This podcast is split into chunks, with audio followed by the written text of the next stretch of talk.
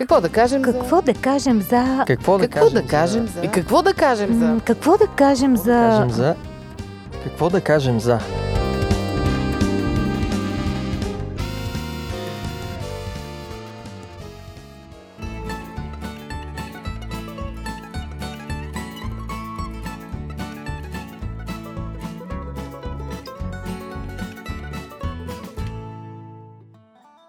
Здравейте, уважаеми слушатели! Аз съм Мира. Днес в студиото сме се събрали с Ради и с Боби, за да си говорим за живота на село. Не знам дали е мода, но напоследък това стана тренд. Млади хора, дори съвсем млади, семейства да зарязват града и да се връщат на село, да си купуват селски къщи, да ги ремонтират, да искат да живеят като бабите и дядовците си. Ако питате един измъчен градски жител, как изглежда неговия дом на мечтите, той ще ви нарисува една къщичка с цъфнали овошки, с кокошчици наоколо, С две липи с отпред. две ливи отпред. Обаче, този хубав идиличен живот си има и обратна страна. Днес ще се опитаме да говорим и за двете страни, защото когато човек решава нещо толкова сериозно в живота си, като например да си продаде апартамента и да си купи къща на село, трябва да знае какво прави. Та така, вие какво ще кажете за тая мода? Еми, звучи привлекателно. Така се едно някакво спокойствие си представяш, близо до природата, хубава храна, която сам ровиш земята, па то се роди, па ти го откъснеш.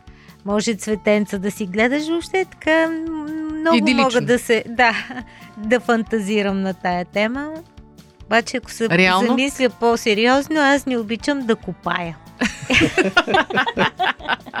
така че няма да ме бивам. Аз много адмирирам това нещо, защото това помага на хората, които са здравомислещи, да постигнат един по-добър начин на живот. Абе ти го адмирираш, ма живееш в Пловдив. Наблягам специално на здравомислещи, защото много нездравомислещи отиват на село и се провалят. Що? Еми, защото не са си направили преценката.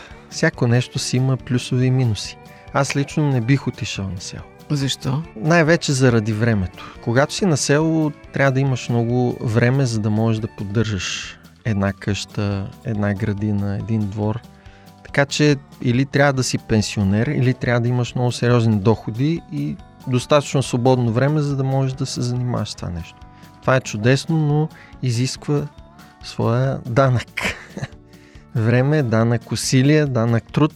Живял съм на село, не само като дете, при баба и дядо, но съм видял от тях а, доста усилия, които хвърлят. И те са били пенсионери и са можели да Това си е го позволят. Тежък да. труд, все пак. Доста тежък труд. Ставаха 5 часа всяка сутрин. Охо, И двамата. Вече доста хора се откажат. Да. От друга страна съм живял на село, което беше близо до град. Село Айдемир. Да. Близо до Силистра. Айде, мир е по-голям от някои градове Да, България. и имаше градина, не е достатъчно голяма, но за нас с моята съпруга си беше голяма. И не можехте да се грижите за нея. Ами, трудно ни беше. Точно поради фактора време. Ако си пенсионер, имаш цялата тая свобода. Но също и трябва да го обичаш. Аз съм от Монтана и в Северозапада културата е такава масово. Нали, хората работят до петък и вече пред блока в петък вечер, събота сутрин няма нито една кола, всички са на село. Еми, то не е само в северо-запада, мен, ако питаш. Но там е много изразено. И Пет всъщност... работни и два потни. Абсолютно. Не съм го чувала този лав, но така беше и ние с сестра ми бяхме влачени всяка седмица, където нали, се опитвахме за два дни да свършиме работата за Цяла цялата седмица. седмица, Да защото копаеш кукуруз, А. бустан. плевене. Абе, изобщо цялата идилия се разбива. Трябва да си трудолюбив, да обичаш работата с земята. И да за се лишиш от други неща. и да се лишиш от други неща. Аз лично, по съм си градско чедо, сякаш, не мога да си представя, че ще живея без а, театър, без кино.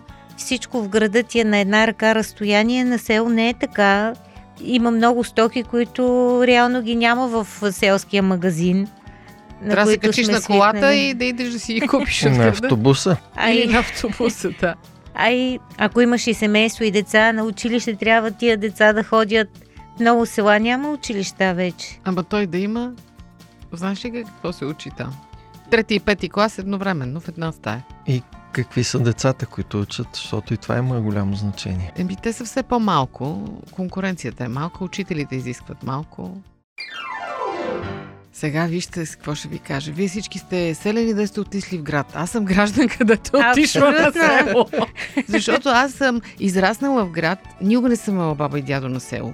Се виждах на учениците, които ходех, защото и баба ми, и дядо ми, и прабаба ми, и прадядо ми са все граждани. Обаче се ожених на село. И живея на село вече сумати години.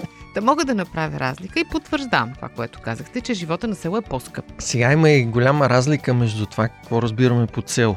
Е, от село до село има разлика. Да, значи, първо някой село из... от градски тип и град от селски тип има.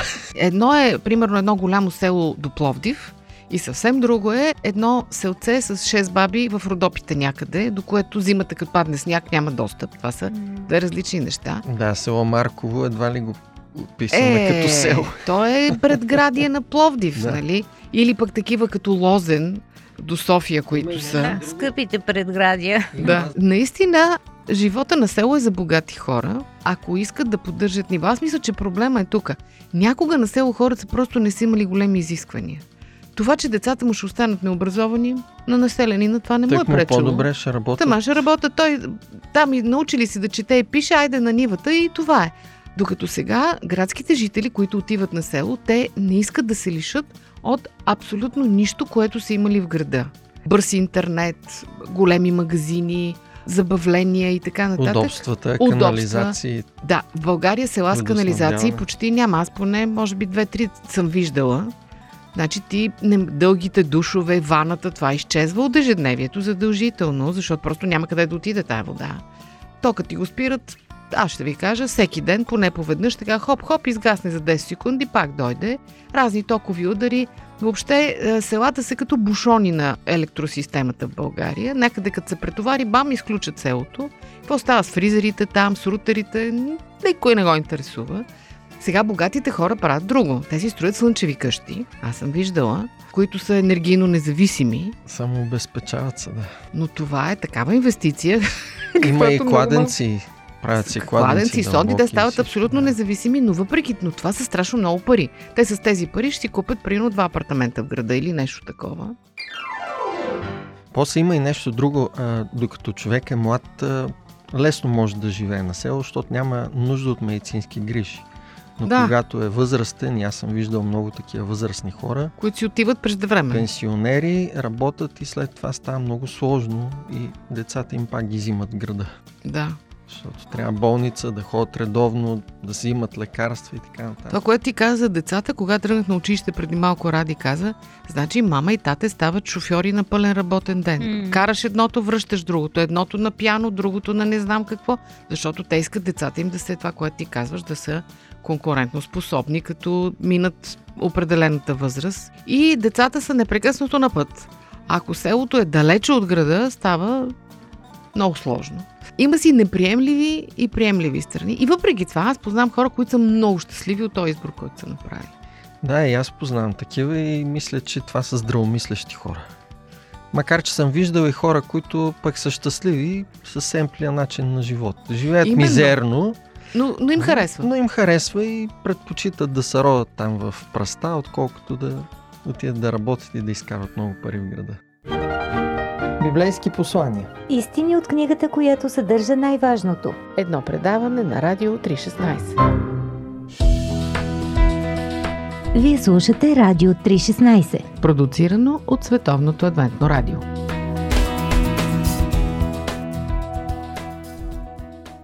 За мен е по-сложно, когато човек има някаква супер романтична представа и след това се сблъска с реалността и не получи отговора, който си е представил. Тогава става драма. Както казваш, някой си продал апартамент в центъра на Пловдив и е отишъл на Кандърмандър и в един момент там се оказва, че не му харесва толкова, не го кефи чак толкова. Ама не може вече да си върне Обаче парите. Си е Даже парите живот. не му стигат от апартамента, за да поддържа и да оправи къщата. Да. А и то, нали, това с земята не е както да работиш в счетоводна фирма или каквато и да е друга работа. Един път се роди, друг път не се роди. Природата, нали, има някой път Една градушка зима удари. студена, една топла.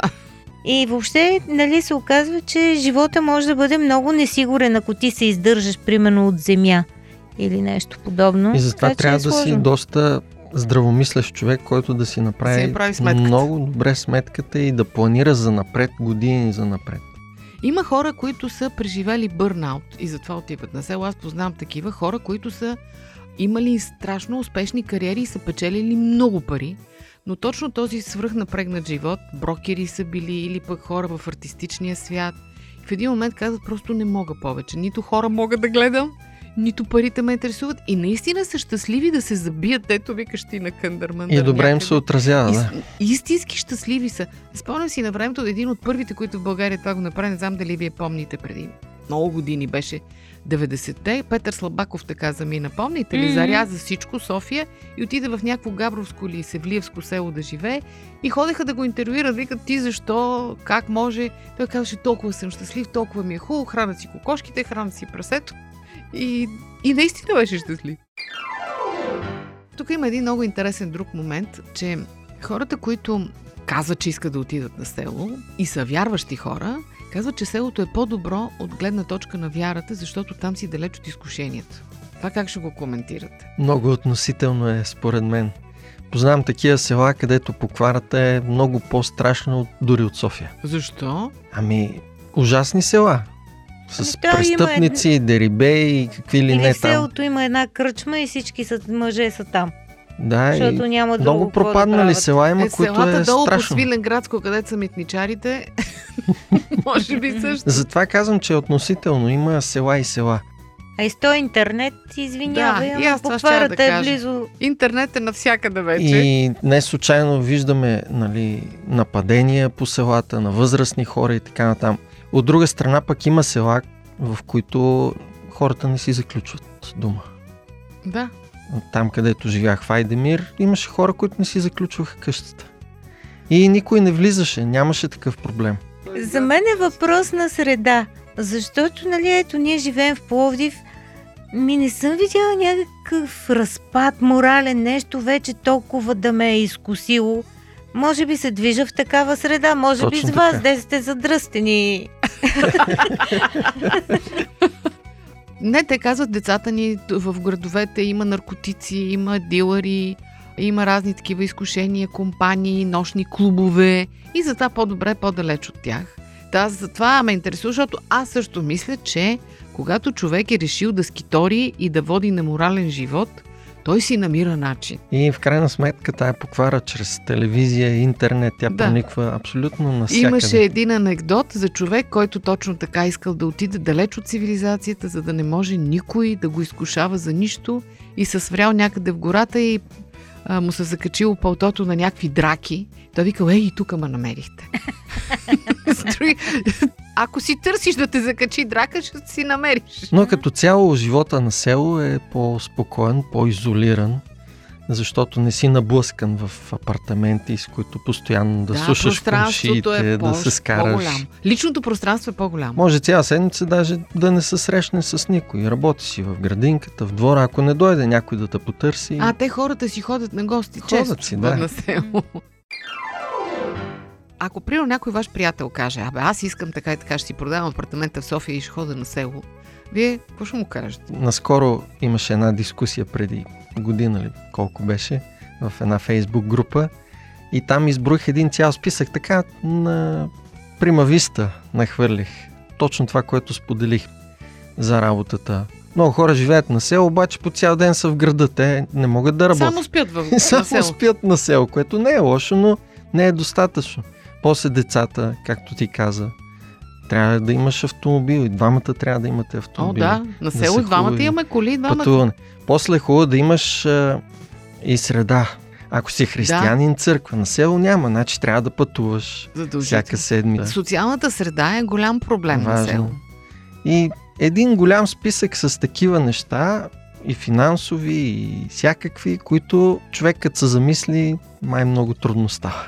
На мен са ми искали такъв съвет, точно нали ви каза, защото съм гражданин, отишъл на село. И аз обикновено казвам така. Зависи от селото и зависи от човек. Ако ти си намериш добър източник на доходи. Примерно има сега стоя хоум офис, има много хора работят онлайн и изкарват добри Карат пари. Пари. И ако селото има добър интернет, защото има много такива села, супер, идеално ти ще си работиш, ще си направиш сам работното време и ще имаш време и за градинката, и за всичко останало, и за барбекюто на двора, ако щеш и басейн си направи на двора. да. И това ще бъде идеално. Но ако ти си човек, който е свикнал всяка вечер да излиза, да ходи напред-назад по кафенета, да знаеш, че ще, в един момент ще започнеш да страдаш. И може и в депресия да изпаднеш, защото това няма да е твой живот. Та не знам, аз си мисля, че живота на село не е за всеки. Това е моя личен извод. Само Но за ако някой здравомислещи. иска, нека пробва, но без да си продава апартамент. Да, и аз така мисля. да отиде да за си остави месеца. вратичка за връщане. Под найем да вземе някоя къща, да отиде да поживее половин година. Или една, да. Виж, е, това е много хубав съвет. Отида просто да пробва.